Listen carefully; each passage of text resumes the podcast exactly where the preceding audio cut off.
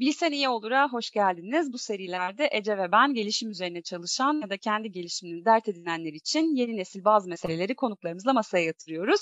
Yeni bir bölümle, benim heyecanla beklediğim bir bölümle daha karşınızdayız. Bugünkü konuğumuz Serhat Toptancı, Alyans Türkiye e, Çevik Dönüşüm Lideri.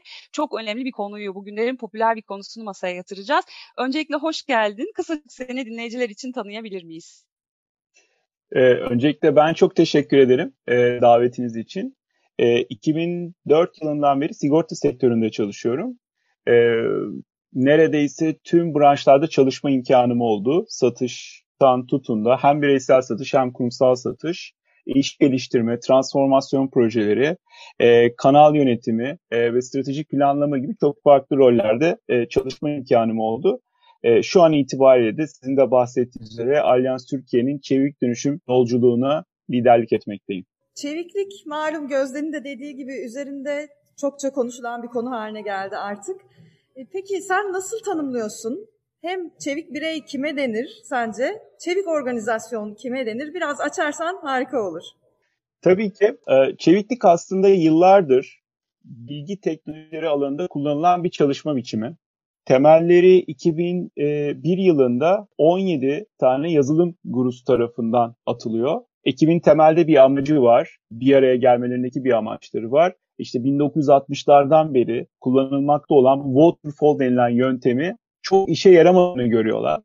E, ve bir araya geliyorlar Utah'ta, e, Snowbird'de e, ve orada bir çeviklik manifestosu geliştiriyorlar yazılım projeleri için. Hatta ismi de e, oradaki ekipten birisinin okumakta olduğu bir kitaptan geliyor. Kitabın orijinali Agile Competitors and Virtual Organizations e, Strategies for Enriching the Customer e, adlı bir kitap. O kitaptaki Agile e, kelimesini de alıyorlar ve dört tane ana prensip belirliyorlar burada. Diyorlar ki kişiler ve iletişim süreç ve araçlardan öncelikli olur. Çalışır durumda olan programlar detaylı dokümantasyondan önceliklidir. Müşteriyle beraber çalışmak, e, müşteriyi merkeze almak sözleşmelerden, anlaşmalardan daha değerlidir. Değişikliklere ayak uydurmak, e, bir planı takip etmekten daha önceliklidir gibi temelde dört tane prensip belirliyorlar. Daha sonrasında tabii dünyada pek çok inovatif marka, e, genç e, kuşak dijital şirketler bu çalışma biçimini benimsiyor. Zaten doğaları da buna uygun, doğuş şekilleri de buna uygun. İşte bunların arasında bugün de birçok e, ürünü kullanmakta olduğumuz, uygulamasını kullanmakta olduğumuz Netflix, Spotify, Google, Amazon gibi e, şirketler de özünde aslında çevik çalışma metoduyla doğuyorlar. Daha sonrasında finans sektörünü görüyoruz. E, bu alana girmekte olan finans sektörü ilk uygulamalarını, organizasyonel boyutta çevikliğin ilk uygulamalarına e, yavaş yavaş adım atıyor. Adım adım da organizasyonel boyutta çeviklik yapılarını kuruyorlar. Agile organizasyon aslında fonksiyonlar arası takımların yani multifonksiyonel takımların organizasyon içerisinde bir araya getirilmesi ve bu takımların ortak bir hedefe koştukları, en iyi çözüme ulaşmak için yetki alarak test et ve öğren yaklaşımı ile e, değer yarattıkları yenilikçi bir çalışma biçimi diyebiliriz. Alyans içerisinde çevikliği hızlı olmak, etkili olmak ve yetkili olmak gibi tanımlıyoruz. E, hatta kısaca da buna HEYAL yaz diyoruz. Hızlı olmanın içerisinde test etmek, denemek, tekrar tekrar denemek, en detay adımına kadar e, projelendirmeyip süreçleri e, bekletmeden yeni ürünleri, hizmetleri bu MVP yani çalışır en yalın ürün bakış açısıyla müşteriye sunabilmek demek. Aynı zamanda hatalardan öğrenmek demek. Hata yapmaktan korkmayan, hatalarımızı bir öğrenme ve gelişim fırsatı olarak gördüğümüz bir yapı demek. E, çünkü ona çok inanıyoruz. Hatalar gerçekten bizim en derin e, öğrenimlerimiz oluyor. Ve oraları doğru analiz edebilirsek, doğru anlamlandırabilirsek de hızlı çıktılar üretebiliyorsunuz. Diğer bir taraftan hız, e, bir açıdan da işimize hakim olmak demek. Yarattığımız değeri sorgulamak demek. Değişimin öncüsü olmak için hem bulunduğunuz pazarı, o pazarın potansiyelini, rakiplerinizi, yapabileceklerinizi sürekli gözden geçirmek ve kendinizi de yenilemek demek. Ee, bir de bizim için hız, farklı disiplinlerden gelen takım üyelerinin dışarıya bağımlı olmadan bir arada ortak bir hedefe koşması demek diyebiliriz. Doğal olarak mesela hızlı olmayı biz böyle anlatıyoruz. Sonra etkili olmak, yetkili olmak bunların her birinde e, bizim tarafımızda açılımı var. Etkili olmak ne demek? Etkili olmayı biz şöyle görüyoruz. Şimdi özellikle bu pandemi döneminde de bunu hissettik. Yani çok çalışıyoruz, çok emek harcıyoruz. Pandemi döneminde evden çalışmayla birlikte de yoğunluğumuz gerçekten de arttı. Onun için biz bu dönemde kritik olan eforumuzu doğru yerlere odaklamamız gerektiğini düşünüyoruz. Şimdi eforu etki yaratacak işlere yönlendirebilmek için de önceliklendirmelerin gerçekten doğru yapılması gerekiyor. E, amacımıza yönelik işleri ön sıralara çekmeliyiz. Bir yandan da tabii bunun performans tarafı çok önemli. Hep birlikte ortak hedeflere koşuyoruz. Sürdürülebilir bir performans yaratmamız ve düzenli olarak şeffafça takip etmemiz gerekiyor. Şeffaflık çok kritik burada. Bizim çevik çalışan takımlarımızın her geçen gün daha da şeffaf bir şekilde kendi önceliklerini takip ettiklerini de görmekteyiz. Bir de etkili olmakta kritik bir madde de şu, bizim açımızdan en azından. Yaratacağımız etkiyi değerlendirirken çıktılarımız ne kadar anlamlı? Yani müşteri nezdinde değer odaklı ürünler üretebiliyor muyuz? Müşterinin gerçekten ihtiyacına yönelik, onların hayatlarına değer yaratacak ürünler, hizmetler, iyileştirmeler sunmak önceliğimiz olmalı gibi görüyoruz. Ve müşterilerimizi bıkmadan dinlemek, onların sorunlarını dert edinmek e, gibi bir misyonumuz var etkili olmanın altında da. Son olarak da yetkili olmak. Yetkili olmak ne demek? Şunu görüyoruz. Hani yeni fikirler e, gerçekten libere edilmiş, özgür ortamlarda ortaya çıkıyor. E, düşüncenin rahat ifade edilebildiği ortamlar inovasyonun filizlenmesi için çok kritik. Onun için ulaştığımız, e, ulaşmak istediğimiz yer e, hiyerarşinin olmadığı, herkesin fikrini özgürce paylaşabildiği, farklı fikirlerden beslenebildiği bir çalışma ortamı yaratmak arzusundayız. Düşüncelerimizi paylaşırken e, özgür olduğumuz kadar işte biraz önce de bahsettiğim o şeffaflık da çok önemli. E, çünkü bilgi paylaştıkça organizasyonun, takımın içerisinde kendisine doğru bir şekilde yer bulabiliyor. İnsanlar o bilgiyi gördükçe yetki almak konusunda daha motive olabiliyorlar. Onun için hedeflerin, önceliklerin, süreçlerin tüm takım tarafından aynı detayda bilinmesi, herkesin işler üzerinde aynı şekilde söz sahibi olması konusunda fayda sağlıyor. Son olarak da yetkili olmayı şöyle bir maddeyle bitirmek isterim. Yetki aldığımız konularda insanlara dokunuyoruz, süreçlere dokunuyoruz. Yani e, neleri nasıl etkilediğimiz konusunda açık bir şekilde geri bildirim almak ve vermek de bu işin önemli bir parçası. Hem kendi gelişimimiz için hem de organizasyonun gelişimi için birbirinden beslenen, birbirine rahatlıkla geri bildirim veren bir kültürü bunun içerisine yedirmek istiyoruz. Şimdi hızlı, etkili ve etkili olmak yani hey dediğimiz kavram hem organizasyon boyutunda hem de birey boyutunda bizim e, çeviklik bakış açımızı şekillendiriyor diyebilirim. Hı hı. Süper teşekkür ederiz. Şimdi ben aslında bir şeyi çok merak ediyorum. Ee, senin bakış açısı, açından da bu kadar tecrübeyle bu soruya cevabını duymayı çok arzu ediyorum.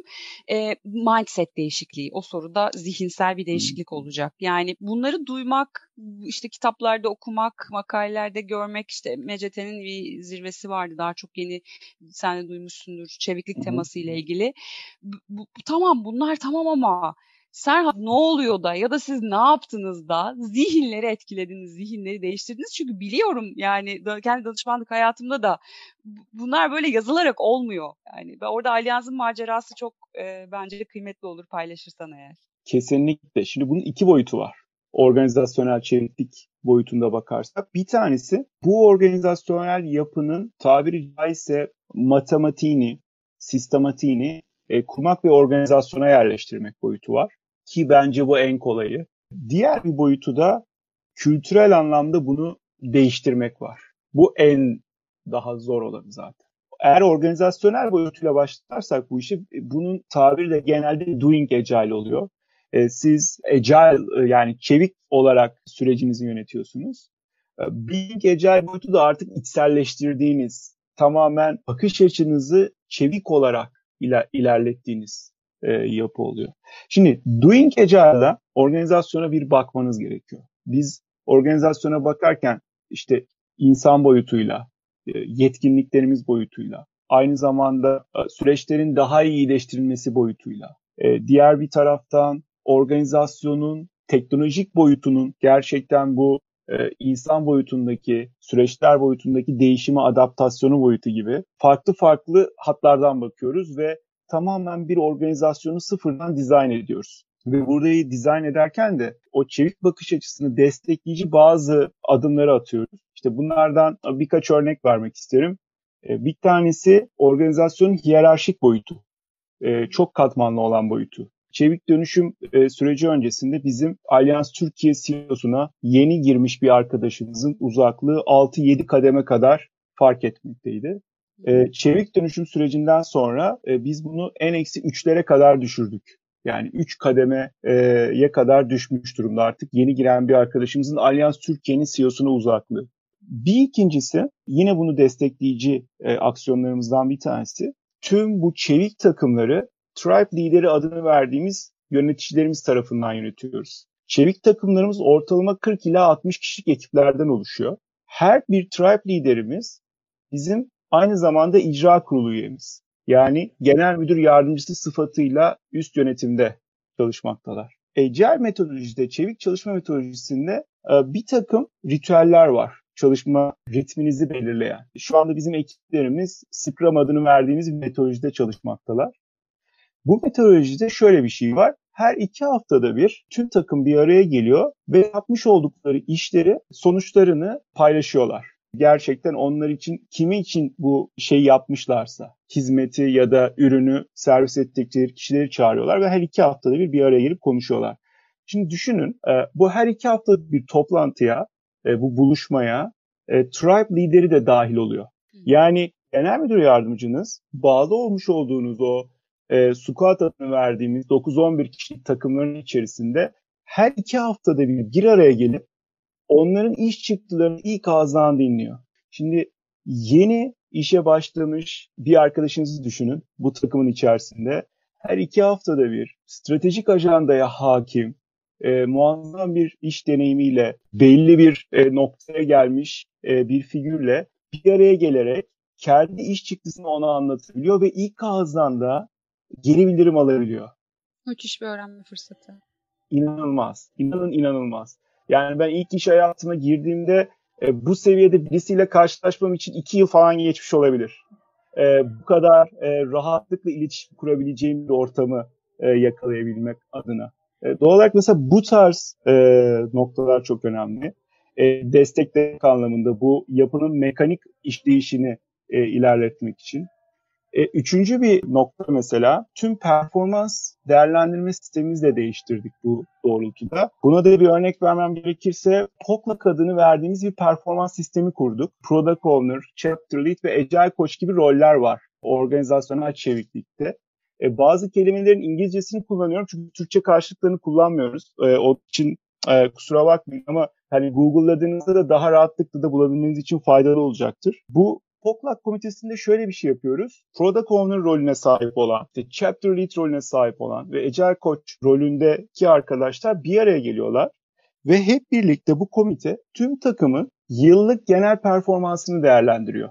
Şimdi daha öncesinde sadece yöneticinizle yapmış olduğunuz bir değerlendirme mekanizmasını bu sefer çok daha farklı rollerde bir araya gelmiş olan işte yaklaşık çevik takımın e, size'ına göre de değişecektir ama 10-12 kişilik bir ekip bir araya geliyor ve oradaki tüm takım üyelerini tek tek değerlendiriyoruz. İnanılmaz e, libere edilmiş, inanılmaz şeffaf bir ortam. Her takım oyuncusu hakkında kendi görüşlerini söylüyor ve genel bir değerlendirme yapıyor. Ve sonrasında da bu takımın görüşleri, bütün bu takımın hiyerarşik olarak da tek bir şey var, lideri var. E, trap lideri. O trap liderinin final görüşüne gidiyor. Ama %99.9'da zaten onaylanarak geçiyor oradan da. Ve bu büyük takım sizin hakkınızda bir değerlendirmede bulunmuş oluyor. Bunu söyleyebilirim. Şimdi mesela bunlar mekanik kısımları tabii ki. Kültürel boyutu bambaşka. E, orası için e, şöyle bir şey yaptık Alyans Türkiye'de. 6 ay boyunca e, çok farklı takımlardan bir ekip kurduk. Bir kültür squat'ı yarattık. E, bu kültür squat'ı 6 ay boyunca kendi ana işlerinden ayrılmış bu arkadaşlar startuplardan tutun da çok farklı e, endüstrilerdeki şirketlere, çok farklı uygulamaları olan insan kaynaklarında fark yaratmış şirketlere kadar e, hepsini ziyaret ettiler. Yaklaşık 30'dan fazla şirketle görüştüler. E, içeride 200'den fazla çalışanla görüştüler ve bizim kültür dönüşümümüz için ihtiyacımız olan kritik e, faktörleri, kritik gelişim alanlarını belirlediler. Ve o bulgular üzerine de şu anda adım adım kültür dönüşüm programımızı hayata geçirmiş durumdayız. E, çünkü şunu çok net söyleyebiliriz. Şu, tüm bu çevik çalışma biçimi, çevik iş yapış modelleri aslında baktığınızda organizasyonel anlamda setuplarını kurmak çok daha kolay. Ama kültür anlamında ilerletmek çok daha zorlu bir yolculuk. Onun için de buraya her gün, her geçen gün yatırım yapmaya devam ediyoruz. Evet ben de e, tam onu diyecektim. Yani kültürel kısmı tabii ki çok ilgimizi çekiyor. En azından benim kesinlikle kes çekiyor ve güzel şeyler duydum. Hani şeffaflık, hata yapma kültürü, hataları öğrenme fırsatı olarak yakalama, işte aynı amaca yönelme, e, özgür fikirler, hiyerarşisiz ortam gibi böyle bence e, hem bizlerin hem çalışanların duymaktan heyecan duyacağı şeyler var hikayenin içinde. Peki bu nereden çıktı? Alyans Türkiye buna nereden başladı? Şunun için de soruyorum. Çünkü global bir yapı genelde de globalden yani Türkiye'ye gelen şeylere, aksiyonlara alışkınız. Öyle mi oldu? Yoksa Alyans Türkiye nasıl kalkıştı bu işe? Bu bana herhalde en fazla sorulan soru. Genelde de hep böyle soruluyor. Siz global anlamda böyle bir dönüşüm ajandası yaşıyordunuz ve bunun bir parçası mı oldunuz? E, aslında tam tersi. E, çok enteresan bir hikayemiz var. Aslında bizim hikayemiz e, 2017 yılının e, sonunda başlıyor. Alyans üst yönetiminin arama çalışmaları var o dönemde. Değişen dünyayı e, yakalamak anlamında acaba bizim organizasyonel yapımız buraya gerçekten daha iyi uyumlanabilir mi gibi bir noktada. Diğer taraftan da çalışanlarımız çok enteresan bir şekilde Allianz Engagement Survey adını verdiğimiz bir surveyde e, bize şunu söylüyorlar. Allianz tamam bulunduğu sektörün lideri, çok iyi NPS skorlarına sahip, müşteri tarafında her zaman reputasyonu çok yüksek, iyi sonuçlar elde ediyor. Fakat bizim içeride bir takım noktaları geliştirmemiz gerekiyor. Nedir bunlar? E, organizasyon içerisinde silolar var. İşte pazarlama tarafında, ürün tarafında, aktüarya tarafında, satış tarafında. E, bir e, ürünü veya hizmeti pazara çıkarmak istediğimizde bazen çok geç kalıyoruz. Bilginin fonksiyonlar içerisinde derinleştiğini görüyoruz ama organizasyonun tamamına yayılmadığını görüyoruz. Yazılım tarafında muazzam uzun kuyruklar var. IT tarafında birçok transformasyon projesi ilerlediği için, dönüşüm ajandası ilerlediği için bizim orada müşteriye dokunacak daha hızlı geliştirmeleri yapmamız konusunda bir türlü öncelik alamıyoruz. Bir türlü istediğimiz noktaya gelemiyoruz. Ee, gibi e, birkaç tane bizim için çok kritik noktanın altını çizdiklerini gördüm. Oradan sonra da acaba dedik ki hani şirket yönetimi de bu zaten benzer bir arayıştaydı ve bu çağrıya da kulak verdi. Biz nasıl bir organizasyonel modelle ilerlemeliyiz ki e, yeni çağın ihtiyaçlarını yakalayalım? O sırada e, şeyi fark ettik. Alyans Türkiye'nin de içerisinde bulunduğu çok büyük bir transformasyon projemiz vardı yazılım tarafında. E, işte 5 ülkede faaliyette olan yüzden fazla katılımcının bir arada olduğu bir çalışma modeliydi bu modelin çevik çalışma metoduyla ilerlediğini gördük. Ve şunu sorduk kendimize, yazılım tarafında çok başarılı bir şekilde giden bu çevik çalışma metodolojisi acaba ana iş ailemiz uygun hale getirilebilir mi dedik. Ve ondan sonra da bizim çok fazla deneyimli olduğumuz e, motor branşında trafik ve kasko sigortacılığında ilk pilotumuzu yaptık 2018 yılında. Buradaki e, pilottan öğrendiklerimizle de bu sistemin organizasyonel boyutta çok iyi işlediğini gördükten sonra da bunu e, ölçeklendirdik ve şu anda tüm ana iş kollarımızı tamamen çevik çalışan bir hatta dönüştürmüş durumdayız. Daha sonrasında da bugüne geldiğimizde de hukuk gibi, insan kaynakları gibi, finans gibi hatlarımızı da tamamen çevik çalışan bir yönteme dönüştürüyoruz. 2021 yılı sonuna kadar operasyon hatlarımızı da bu işi sürecin içerisine dahil edeceğiz ve 2021 yılı sonuna kadar tamamen çevik çalışan bir yapıya e, dönüşüyor olacağız. Böyle bir motivasyonla ilerliyoruz. E, hikayeyi çok güzel özetledin aslında Serhat. Çok teşekkürler. Zaman açısından sadece son bir soru soracağız sana. Ondan sonra uğurlayacağız. Son sorumuz da bizim klasik sorumuz, geleneksel sorumuz. E, sen bu işin başındaki kişi olarak bu kadar da e, aslında edindiğin tecrübeyle neyi önerirsin? Sence neyi bilsek iyi olur? Dönüşüm için üst yönetimin ve tüm şirket çalışanlarının ortak mutabakatı şart. Çeviklik bir bakış açısı. Sadece organizasyon boy- boyutta ele almanız yetmez. Kendinizi özgü bir hale getirmeniz ve kendi kültürünüzü adapte etmeniz gerekir. Ve en son olarak şunu paylaşmak isterim. Çeviklik bir e, insan konusu, bir çalışan konusu. E, onun için de e, biz bütün çevik dönüşüm hikayemizi insan kaynakları şapkası altında yönetmekteyiz. Bunu bir proje yönetim şekli olarak değil de bir dönüşüm hikayesi olarak görmekteyiz. Çok teşekkürler. Ben özellikle son mesajından e, epey etkilendim. Bunu bir insan meselesi olduğu konusu. Sadece çevik manifesto, yazılım manifestosu değil hikaye. Bunu zihinlere ve aksiyonlara dökmek galiba kritik. Ece son söz sende. Çok teşekkür ediyoruz. Globalden Türkiye'ye değil, Türkiye'den globale giden bir hikaye olması e, benim açımdan sevindirici bir şeydi. Daha da böyle örnekler görürüz diye umuyorum. Ben teşekkür ederim. Bugün e, yayınızda bizi ağırladığınız için ve çevik dönüşüm yolculuğumuzu daha büyük kitlelerle buluşturduğunuz için çok çok teşekkür ederiz. Çok sağ olun. Çok keyifli bir yayındı.